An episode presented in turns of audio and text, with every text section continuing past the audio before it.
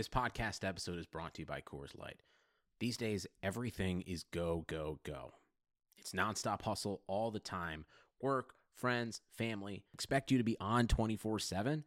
Well, sometimes you just need to reach for a Coors Light because it's made to chill. Coors Light is cold lagered, cold filtered, and cold packaged. It's as crisp and refreshing as the Colorado Rockies. It is literally made to chill. Coors Light is the one I choose when I need to unwind. So when you want to hit reset, reach for the beer that's made to chill.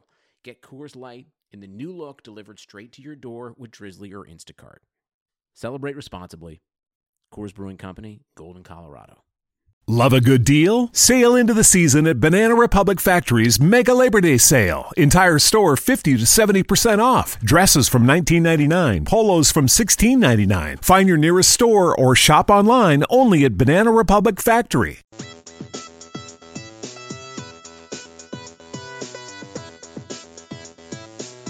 You are listening to On the Daily, the RotoViz Daily Fantasy Sports Podcast, powered by RotoViz Radio. Hey everyone, I'm Matt Freeman, Matt F. the Oracle of the Action Network and RotoViz. Welcome to the July 13th, 2018 NASCAR edition of On the Daily. I'm joined by Dr. Nick Giffen, an owner of RotoViz, a PhD in mathematics, a three-time qualifier for the DraftKings NASCAR main event, and one of the best NASCAR DFS players in the world. You can follow him on Twitter at Rotodoc. Nick, how's it going? I'm doing great, Matt. Uh, I feel like it's been forever since we've seen each other. that is funny. Yes. So, um, for everyone who's not in on the joke, uh, Nick and I have actually never met each other before until this last week. Um, I was in Vegas for the Gambling Olympics, uh, covering it for the Action Network. Uh, so uh, I hung out. They call you the Grill Master.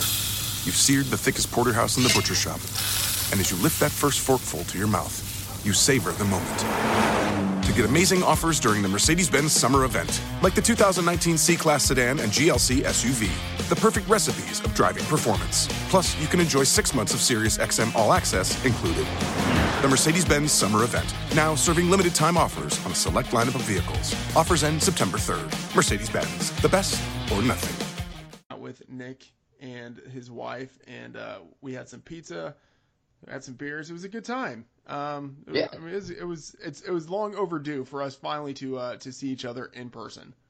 Yeah, I agree. And uh, the funny thing is, obviously, we've known each other even longer than the podcast through RotoViz football stuff, uh, yeah. fantasy football stuff. So it's really been probably like almost four years in the making, but uh, finally happened, and I had a great time. And uh, it sounds like you had a pretty interesting weekend as well. Yeah, it was it was a good time being there. Uh, I am very glad it's over. I, I didn't get much sleep there. Uh, yeah, know, come, yeah, and I think that's obviously yeah. that's obviously why we didn't. Uh, one of the reasons we didn't have a pod this past weekend for Daytona was uh, you were busy, I was busy. Um, I obviously I had a I had a road trip myself. I was uh, in Portland, Oregon, visiting my sister, so that was a good time. But uh, just with the clashing schedules, we didn't get the pod out last weekend. Yeah. All right. Well, we are now back on schedule. Uh, let's talk about last week first. Uh, it was Daytona. The last two weekends, you've been highly profitable, uh, and we haven't had podcasts the last two weekends, right? Am I make am I making that up? We had a pod before Chicagoland, but yeah. Uh, we didn't get to about what happened after Chicagoland. Yeah, that's right. So I was thinking, um, you know, maybe we should just stop doing the podcast because you're at, you're at your best when, when you don't have to spend a couple hours talking to me. But uh, so well, I might, might, might correlate with my travel. All three weekends I've traveled this year have been my three most profitable weekends. There you go. We're gonna need to send you on the road every weekend. Um, okay, so the last two weekends you've been highly profitable. You won the largest GPP for Chicagoland. Uh, and then you followed it up with the second place finish in uh, the $180 buy-in GPP for Daytona. Can you talk about your strategy for each race and uh, some of the things that DFS players can take away from those two races? Yeah, definitely. So I used obviously very different strategies for both GPPs because Chicagoland and Daytona are nothing alike. Uh, Chicagoland is, if you remember the pod from two weeks ago, was our most predictable track of the whole year, and that stood up uh, true again this year. The the final model R squared. So when I gave the model out of sample R squared two weekends ago at Chicagoland, you know, before the race happened, I said it was around 0.75. Turns out the actual R squared for my model and the race results was 0.74. So almost in line with exactly what the model predicted uh, in terms of its uh, predictability. So when you had a highly predictable race like Chicagoland with a very low DNF rate, and then you combine it with the fact that we had four drivers get sent to the back because they failed inspection for qualifying, uh, it made for a really chalky weekend. So my strategy um, for the, the largest GPP uh, I think it was a $250,000 GPP with um, maybe 50K to first. I can't quite remember the details, but uh, because it was split so many ways among a chalky lineup, I would have only made $2,000. But instead, my strategy was uh, to take 30 lineups. Well, I, I, ended up doing 31. Originally, I was going to do 30 lineups and enter each of them five times uh, because I figured uh, what we've talked about a lot of the time is when you have a lot of the a lot of the drivers going to the back a cash game lineup very often cashes in GPPs. And that happened again this weekend. The cash game lineup I would have used, uh, which is the one I actually entered the most into the large GPP, cashed. But then I did some variations off of the cash lineup. I did 30 variations off of that cash lineup. Uh, and basically entered each lineup five times. It wasn't exactly that. I entered 28 lineups five times. Uh, I entered my what would have been my cash lineup six times, and then two other lineups I entered twice, and they were kind of like my GPP-ish lineups. Uh, one of those lineups I actually entered into the qualifier as well. I entered a $15 qualifier just to kind of throw it in there and do something different. But uh, yeah, so one of my lineups that was 5x ended up hitting for the large GPP, and I think it made a lot of sense. I mean, you got a, the highest predictable track all year with the lowest DNF rate all year, with the qualifying drivers going, you know, four chalky drivers going to the back, uh, and we know cash game lineups do well in that scenario, made for just like play your chalk. And so I figured if one of these lineups won a GPP, I'd obviously be splitting it many, many ways. So why not just 5x every lineup? And I actually tweeted it out about 30 minutes before lock that that was my strategy. Uh, maybe about an hour or 30 minutes before lock that that was going to be my strategy. Uh, and it ended up working out very well. Um, there were minimal, you know, issues throughout the race, and uh, yeah, it ended up working out pretty well. Uh, I did get a little bit lucky. Obviously, Clint Bowyer um, had like three penalties in a row, uh, all in like so he he sped on pit road. He came back down pit road to serve his speeding penalty, and he got another speeding penalty. Then he came back down pit road really slowly, and he was supposed to do a stop and go this time instead of just a drive through, and he didn't stop in the pit, so he got another penalty for not stopping. So he had to come down pit road a fourth time, so three penalties uh, for for Clint Bowyer after he was leading the race, and that was like you know the little bit of luck I had there um, because I didn't have much Clint Bowyer, so worked out well in that regard, but that was really early in the race. And, and it's funny, Bowyer still ended up finishing fifth after going two and a half laps down or something like that. Uh, so their team benefited from a timely caution and, and got back on the lead lap. But, uh, you know, you obviously need a little luck to win a GPP, but I still think good strategy ended up playing out there. As far as Daytona, uh, that's the second least predictable track we have. The only less predictable track is the other restrictor plate at Talladega. Uh, and I know the Daytona night race very often has a lot of crashes.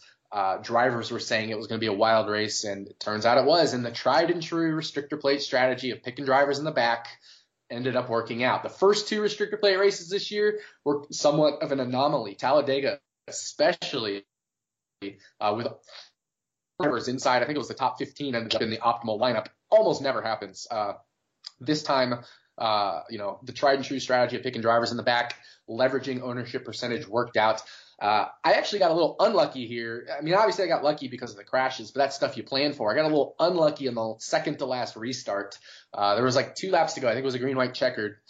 And I was leading the GPP for $100,000. I was the sole person leading the GPP at that point. Earlier uh, in the race, just maybe the restart before that, actually, I was tied for first with Anthony Amico, another RotoViz uh, NFL writer who occasionally throws in some lineups on, on restrictor plate races because he knows the strategy here as well. Um, but uh, I had a sole lineup leading with the second to last restart, and I had Bubba Wallace and Clint Bowyer, and they were pushing each other to the front in that lineup. So I was actually going to finish even higher. Not, I mean, not higher, but like separate myself from second place even more.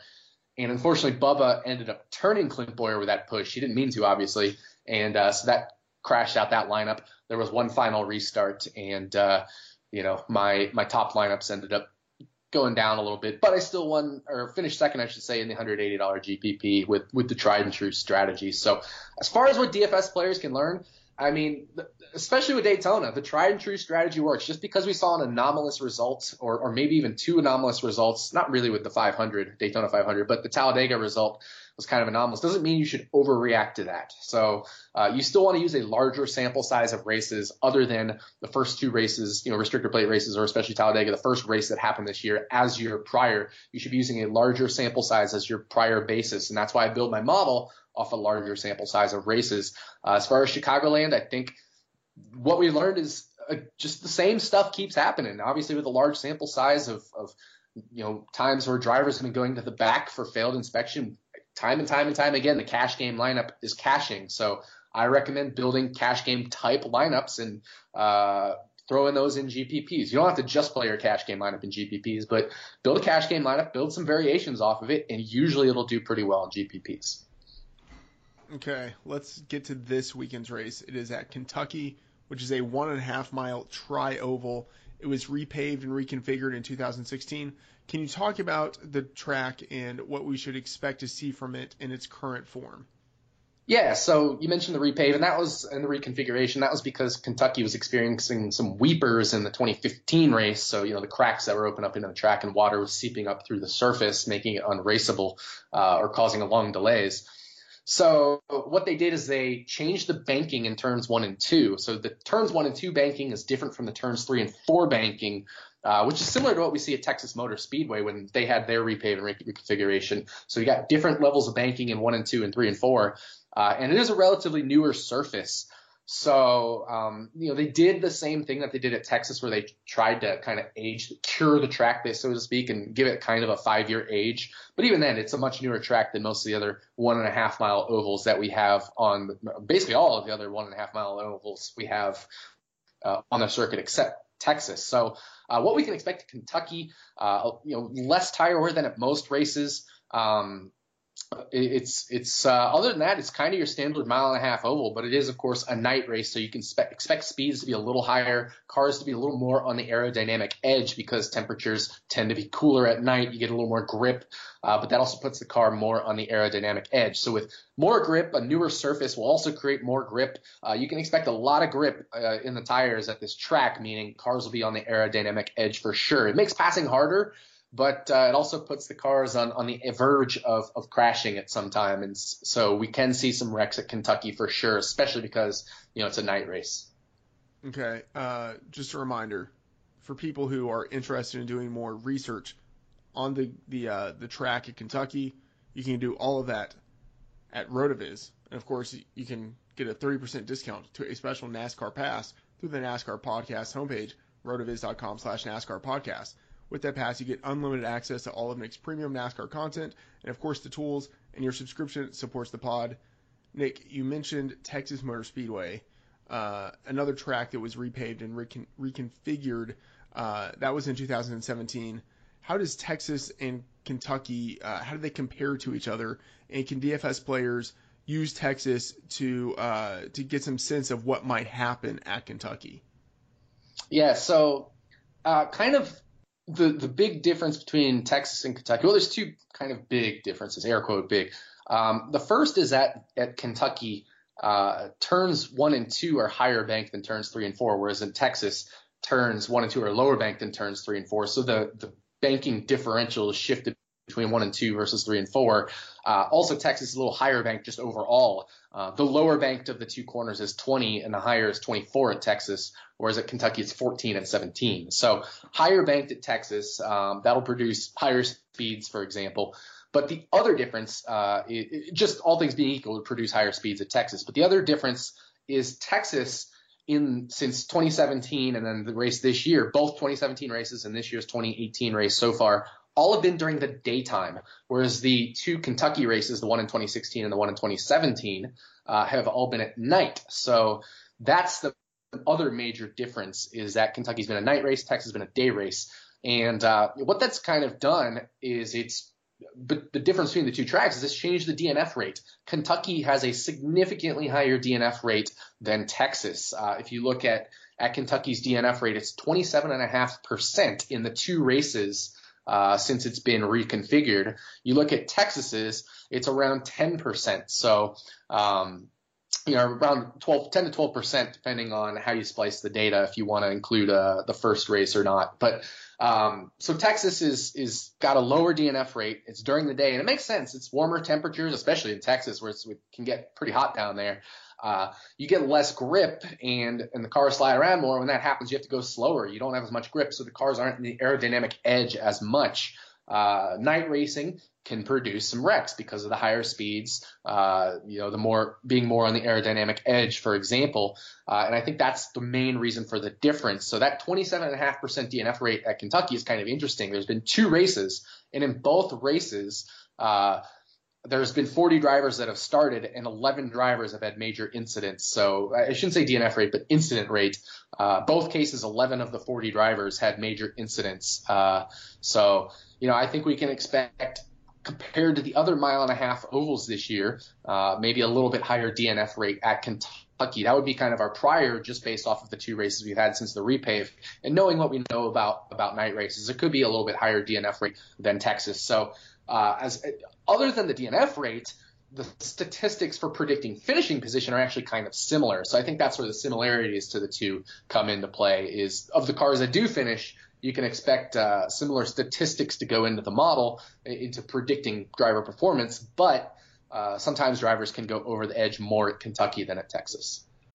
Hey, sports fans, football season's here, and it's time to get in on the action with MyBookie. MyBookie is the industry leading sports betting website that offers real Vegas odds on football, baseball, and all your favorite sporting events. You can take a side, the total, or even fantasy points props. MyBookie lets you bet online and win big. Did the game already kick off? Don't sweat it. MyBookie has in game live betting on every major league and event even esports. There's no better time to join MyBookie than today. Go to MyBookie to open an account and start winning. Use promo code CHAMPION when you register for your account and get a 100% sign up bonus up to $1,000 on your first deposit. Bet today. Visit MyBookie's website or call 844 866 2387. That's 844 866 2387. Check them out today and use promo code CHAMPION for a 100% bonus. Terms and conditions apply for entertainment purposes only. Void where prohibited. That 27 and a half uh, incident rate seems pretty high for a one and a half mile tri oval. Uh, do you have any thoughts on why it is so high? Um, yeah, it even it even seems high for like a night race. You know, Kansas has had some night races and it hasn't been quite as high. Although there definitely have been incidents at the night race at Kansas. It's more around 20 to 22 percent. My guess is it's just a little bit of you know small sample size. I think if we ran Kentucky a lot of times, uh, it would be closer more to the mile and a half night race DNF rate uh, of around 20%, 18, 22% in that ballpark in the long run. So certainly going to be high, maybe a little bit on the high side, but that is all the prior we have for Kentucky. Uh, very small sample size, so you can put some pretty big error bars around that. Uh, and I'd, I'd, probably regress that prior a little bit towards just the overall mile and a half night race DNF rate or incident rate uh, of around 20%. So you know, even if it's if even if it's 20%, that's still pretty significant. I mean, you've got 39 cars entered this weekend. Let's just round it to 40. That's like eight cars you can expect to have major incidents. Uh, probably even more, given the fact that we've seen it's it's maybe closer to 22 or 25 or 27 and a half percent uh, could be the the true long term incident rate here at Kentucky. So um, yeah, I, I think it's I think it's a little bit of small sample size in terms of the reason it's so high, but I do think a lot of it is just the fact that it's a night race, uh, which which does put cars more on the aerodynamic edge, and especially Kentucky with a newer track surface, you're also going to have more grip, which will make cars go even faster. So if you look at like uh, you know some of the the single lap speeds in final practice, I mean, you got Erik Jones going 187.75 miles an hour, and obviously that's in qualifying trim but still it gives you an idea of the speed for a lower banked track like Kentucky. That's pretty darn high. So um, yeah, I think uh, that's the reason. Okay, uh, as you mentioned, Kentucky is a night race. It is tomorrow night, uh, so the schedule for this weekend is going to be a little bit different. Uh, can you talk about the content schedule? Yeah, so um, we're qualifying is is basically going to happen right after we finish recording this. And uh, so after qualifying, I'm just going to get right to work on everything, getting the article out, getting the model updated, uh, getting the apps updated, and uh, just you know ownership percentage uh, will probably come out in the morning would be my guess, just because I like to get uh, as much information I, as I can from around the industry to to update my ownership percentage model. So expect ownership percentage in the morning, but everything else in the model to come out uh, late this evening, you know Pacific time, uh, if not a little bit earlier. You know the article I like to get out as soon as possible, so probably within one to two hours after qualifying, the article will be out. Uh, then after that, I'll work on updating the apps. Uh, I'll get the Action Network article, betting article written uh, tonight, and then uh, Saturday morning I'll update the ownership percentage, and then we'll do Rotoviz live Saturday, uh, and I'll have it posted to rotoviz.com/live sometime before noon on uh, noon Pacific time, probably even closer to like 9 or 10 a.m. Pacific time on Saturday morning. Okay, so as you mentioned, we are recording this before qualifying. Both practice sessions for the weekend have already taken place. How should DFS players use practice this weekend, given that both sessions were in the daytime before qualifying, uh, and the race occurs at nighttime? Yeah, uh, that's that's a really good question. I think uh, two things. One, um, you know, you can fade practice times a little bit because obviously the 10 lap averages were done during the heat of the day in, Kentucky, uh, especially in final practice. They were done right in the heat of the day and this race is going to be a night race, uh, or at least an evening, you know, twilight race turning into night race. Uh, so obviously track speeds will be a lot faster. And you know, I said Erik Jones's uh, qualifying lap time was 187.75 miles an hour. That was done in the heat of the day, so you can expect some pretty high speeds during the race. Uh, it does mean you can fade practice times a little bit, but we still want to rely on long run speed. That being said, only 15 cars made a 10 lap average in final practice. And uh, if we look at, at, practice one, only 10, uh, sorry, only nine cars made a, uh, a 10 lap run in opening practice. So not a lot of information on the long run here for uh, drivers this week, long run speed. So uh, don't overemphasize practice times. It is a factor in the model, as we will talk about, because it, it, it almost always is at one and a half mile tracks. It's good data. Uh, but don't overemphasize practice speeds. Um, excuse me, as as we'll talk about. You know, the model is not as highly predictive for mile and a half or for Kentucky as it is some other mile and a half. So I think uh, you don't want to overemphasize practice times this weekend. And uh, knowing that you know, especially final practice was in the heat of the day, I think it's a good way to to get a little bit of uh, you know GPP um, differentiation from from some other people. Now I think obviously as we talk about, uh, as we'll talk about, um, you know, some of the front runners are still a little bit more predictable, but I think a, this is a great weekend for maybe differentiating in the mid or, or lower tier type drivers this weekend, uh, especially uh, in terms of maybe avoiding practice times, or if drivers are kind of in a practice time tier, uh, maybe pick the one that you think will be lower owned uh, with still a relatively similar expectation, something like that. Okay, so Nick, your article will be coming out uh, tonight maybe kind of early-ish in the morning hours. After that comes out, for the subscribers to the RotoViz NASCAR package, I think they should take the information in that article and then go play some bets at mybookie.ag, where they have a variety of future bets and head-to-head props for each race. I bet those props each week.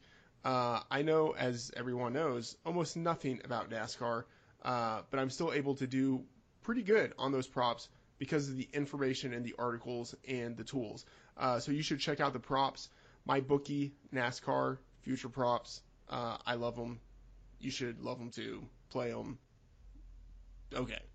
I, I have more I should be reading here. I'm I'm losing my train of thought here. Uh, yes, join now, and my bookie will match your deposit with up to a 50% bonus. Use the promo code NASCAR to activate the offer. Again, that is mybookie.ag. Okay, Kentucky. 267 laps. Talk about what the dominator strategy should be for Kentucky.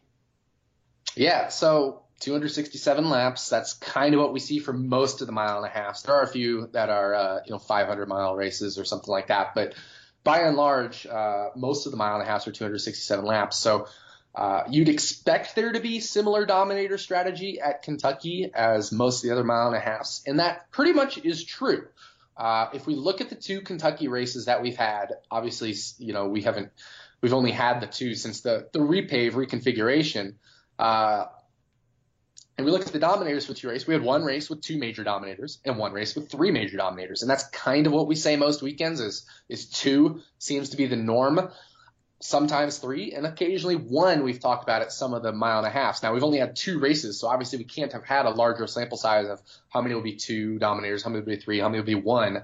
But I think your bulk expectation should be two major dominators, leaning towards three with some possible one dominator possibilities. Now I think in a night race, it definitely leans more towards the three than the one because of the, the incident rate being just overall higher, meaning more cautions, meaning more different strategies, etc. But we really have seen essentially two or three drivers lead each of these races, and then basically nobody else lead laps. Uh, so, you know, I think as, as far as dominators, you want to take two or three stabs in GPPs. In cash games, it's usually okay to go with one as long as you're pretty sure he's the most likely dominator. But uh, yeah, so I mean, we look at 20, uh, 2016, I should say, the first race. Kevin Harvick led 48% of the laps, which is 128 laps. Uh, that that race did end up going 267 laps, the full scheduled distance. And then Brad Keselowski led 28% of the laps for 75 laps led. Martin Truex Jr. led 17% of the laps for 46 laps led, but he also had 69 fastest laps, so that definitely boosted him in the fastest lap category, which is even you know more points than laps led. So three major dominators for the 2016 race. 2017 race, it was Truex leading 55% of the laps, uh, 152 of the 274 went into overtime there. Uh, and then Kyle Busch leading the basically the rest of the laps, 112. So they combined for 264 of the 274 laps led. So you know the rest was just spread out basically through pit strategy and things like that. But I would say two is kind of the expectation, leaning towards three significantly, and maybe there's just a car that just crushes it and there's only one dominator. But I think that's going to be pretty unlikely this weekend. So I'd go two towards leaning, you know, mostly two, some leaning three. Okay, what are the statistics that you are looking at to determine uh, the dominators you should be targeting at Kentucky? Yeah, so uh, I think it's fortunately it's pretty straightforward, and it's kind of like most of the mile and a half ovals. Starting position. So if we look at, we talked about two and three dominators for the two races, so that's five total major dominators.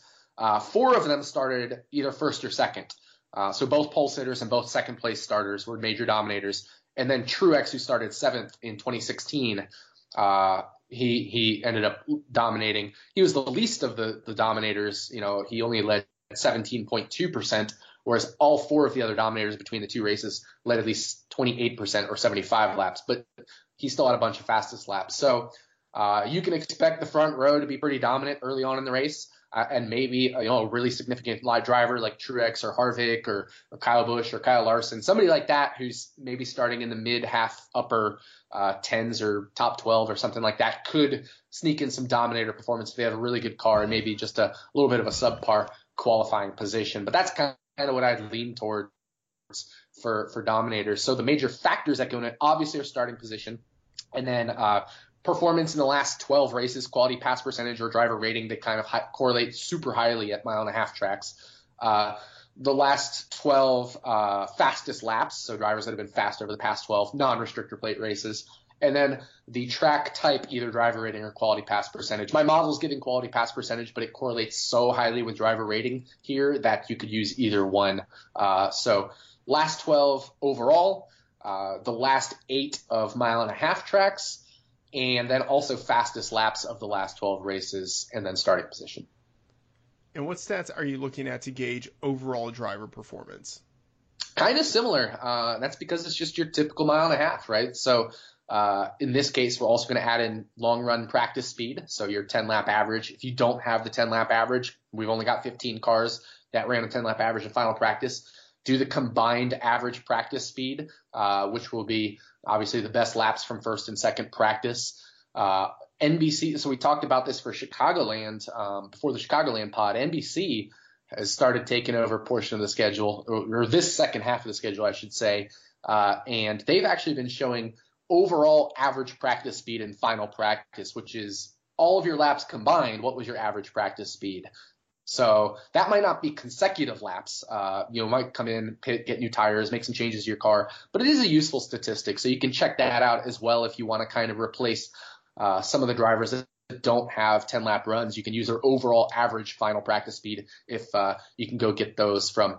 Usually they're posted to Twitter or you can re- replay the uh, practice session on uh, like NBCSports.com uh, if you if you have you know access to that. So. Um, use your long run practice speed when you got it. Otherwise, some kind of combined or average speeds. Uh, then, of course, driver rating this year uh, or over the last 12 non-restrictor plate races. Either way, it's it's it's basically the same thing.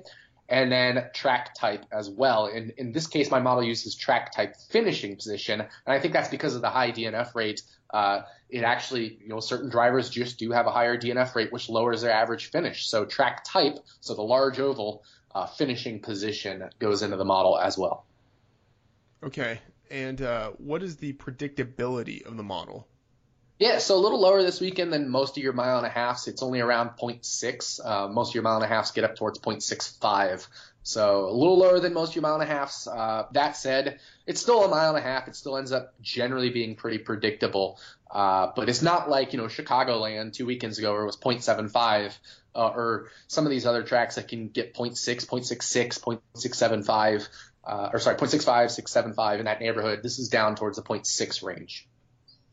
Okay, and uh, with the high incident rate uh, in a model that is a little more uncertain than some of the other one and a half mile tracks, how are you approaching GPPs this weekend? Yeah, I mean, like I said, you can fade practice times a little bit. Uh, obviously, with a high incident rate, that means ownership percentages you can leverage a little bit more. We do know that dominators do tend to be pretty chalky, though. So I like a chalky dominator strategy, and then mixing up, as we talked about earlier, those mid and lower tier drivers with a higher incident rate. That does also bring in your Joe cheap tier into play somewhat more than, for example, Chicagoland. I don't think I played many Joe cheap drivers at Chicagoland uh, uh, we're kind of considering Joe Dirt 5,500 and below, whereas we used to consider it 6K and below. But since NASCAR kind of changed their, or DraftKings, I should say, changed the NASCAR pricing structure, we're really considering it like 5,500 or below 5,500. So you can use some of those drivers a little bit more this weekend than, for example, Chicagoland, where I don't think I used a driver under 5,500 at all. Uh, maybe I did in like one lineup or something, but. Uh, one of those 5X lineups, but I, I, think that would be it. Whereas here, you definitely can use them a lot more. Also, like I said, I like mixing and matching those uh, tiers of, of priced drivers that you could maybe say have kind of similar range of outcomes. Uh, go with the one that might be lower owned. I think that's a, a really nice GPP strategy this weekend. Okay, let's talk a little bit about practice times, uh, drivers, teams, manufacturers. What has stood out to you so far this weekend uh, in terms of first and second practice speed? I think you're going to be shocked here, but uh, it seems like you know the Fords and uh, the Toyotas are the top two teams. the Chevys still seem to be, you know, lagging a little bit in terms of long run speed. Now, obviously, there's some Chevys kind of towards the top of the board in single lap speed in final practice, but you know, Darrell Wallace Jr. was making a qualifying run, and we have seen qualifying speed from the Chevys. We just haven't quite seen the race speed from the Chevys uh, other than Kyle Larson. And, and, lo and behold, of course, Kyle Larson is right there in sixth of the 15 cars in 10 lap average. And he went the latest in the session of anybody. Uh, but other than that, yeah, I mean, as far as practice times, you're looking at Fords and Chevys, uh, or sorry, Fords and Toyotas. Uh, what I do think is interesting about practice times this weekend for the long run speed, uh, if you just look at the 15 cars that made a 10 lap average, you don't really notice a separation of whether cars went earlier in the session or later in the session. And I think it's just kind of we hit the hot point of the day, and uh, it didn't really matter if you went earlier and later. The track was just so hot and slick. Uh, that uh, it, it, didn't really matter if you went earlier in the session or later in the session. There's definitely a mix of of later and earlier uh, 10 lap runs. So uh, you know, maybe maybe there was a little bit of uh, an advantage to going later if it cooled down just a bit, but I, I really don't think so. So, um, yeah, I mean, other than that, I, the, you know, the top cars, the top Chevys are Kyle Larson, like I said, is sixth out of the 15. Jamie McMurray is uh, ninth out of 15, and he's of course Kyle Larson's teammate. And then Ryan Newman is uh, 10th out of the 15 cars. So, uh, you know, that's only 15 cars, but you're talking six, nine, and, and 10. That's not that great. uh, you know, looking at the top, you got Hamlin, Blaney, Harvick, Keselowski, Suarez. So there is some good uh, Toyota performance this weekend. I think uh, that's pretty interesting to note, just because um, I don't know if that necessarily puts Ford a tier above Toyota this weekend. Whereas I think generally the whole year Fords have been better. You know, uh, I know you don't have this information, uh, you know, right at hand or off the top of your head, but uh, just in terms of like sports betting uh, and, and thinking about, um, you know, placing futures bets or like, you know, bets to win on any of these races. Um, if all you had done was just bet some of like the the top Fords and the top Toyotas and basically faded the Chevys, would you would you be profitable this year? Yeah, I'm sure you would be. Uh, you know, I could, I could quickly go through here and find the top uh, Chevy finishers in mile and a halfs this year, or maybe like the non weird tracks. So like if you consider the restrictor plates, the road courses, uh, and then like the short tracks like Martinsville and Bristol's like a little weird. But if you just consider like the large, well, even if I just use the large ovals and uh, filter out everything but this year, let's find the top, you know, Chevy finishers. I bet there's not too many. Uh, I have to go down, other than Kyle Larson, I think. If you make an exception for Kyle Larson, uh, you got Jamie McMurray did finish third at, at uh, Texas, but then you kind of have to scroll down until you get to Jimmie Johnson finished uh, fifth at Charlotte. But if you think about that, that means there have been, just at the large ovals, there have been 40 top five finishers this year. So there's been eight races, five top five finishers. Only uh, Larson, who's done it a few times, and then McMurray once and Jimmie Johnson once are the only Chevys that have finished inside the top five. So I think you're absolutely right. Uh, I think it, it's really just a mix of, of the top Fords and occasionally some Toyotas. You know, you've got uh, obviously a lot of Kyle Busch in there, and actually he makes he and he and Truex, I should say, make up the first one, two, three, four, five, uh, six, seven, uh, eight, first eight top finishes of Toyotas this year until you get to Denny Hamlin, who had a third place finish as well. Um, or I guess you could say like first six, because then there's a, a, few third place finishers there with Hamlin and then Busch. Uh, so yeah, I mean it's it's been a pretty chalky year at the mile and a half, and uh, I think you're right. If you if you go with the Fords and then the top Toyota drivers, you know you don't expect Erik Jones really, you don't expect Daniel Suarez really, uh, and then obviously none of the other Toyota teams are really top teams here uh, in NASCAR to to have super performance. So you're really just saying like Hamlin and Busch are the only guys that of Toyota guys that have a real chance of finishing top three. You know, occasionally Erik Jones could. He he has a fourth place finish this year at a mile and a half. Uh, but other than that, I mean, yeah, it's basically been the Ford and the top tier Toyota show at mile and a half this year. Yeah. So let's talk about that a little bit. So Ford has been the top manufacturer, Toyota's next, and then again, really only Kyle Larson uh, for the Chevys. Uh, is any of that set to change this weekend in terms of your analysis of practice times, or, or do we think that that is a trend, uh, given that we are pretty well into the season, a trend that is going to continue for the rest of the season?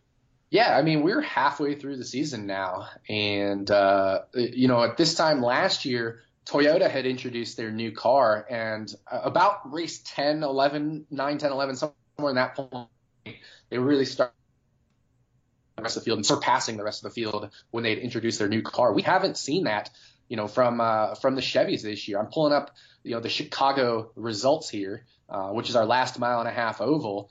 And, you know, you got Kyle Busch first, Kyle Larson second, which is the Chevy we've been talking about. The next Chevy was Alex Bowman in 10th.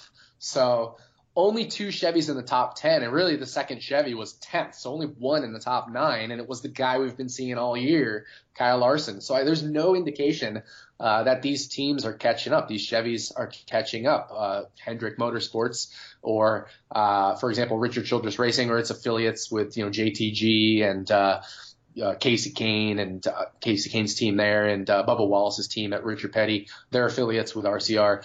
Uh, and then also Jamie McMurray has, kind of been maybe like right up there with the Hendrick tier of drivers, finishing occasionally, maybe sporadically in the top 10, but mostly like a top 15 type driver, uh, like Jimmie Johnson and, and, and Bowman and, and uh, Chase Elliott have kind of been this year. So not been a good year for the Chevys, and uh, it doesn't look like it's set to continue after Chicagoland. And I haven't seen anything in the practice times other than of course Kyle Larson, uh, to indicate it's set to change this weekend.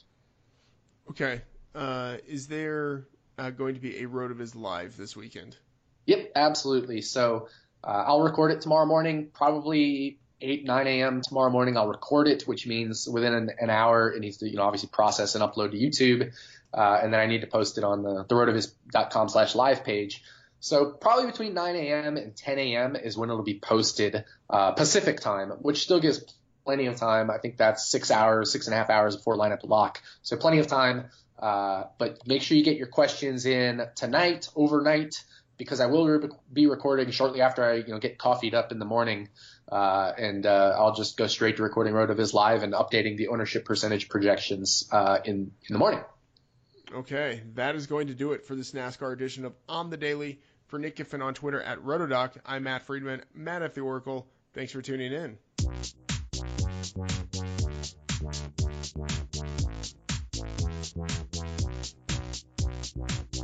Thank you for listening to On the Daily, the RotoViz Daily Fantasy Sports Podcast powered by RotoViz Radio. And special thanks to Randy E. Aguapo for the introduction. Please review the podcast on iTunes under the established RotoViz Radio feed. Contact us via email on the daily dfs at gmail.com and follow us on Twitter at on the daily dfs.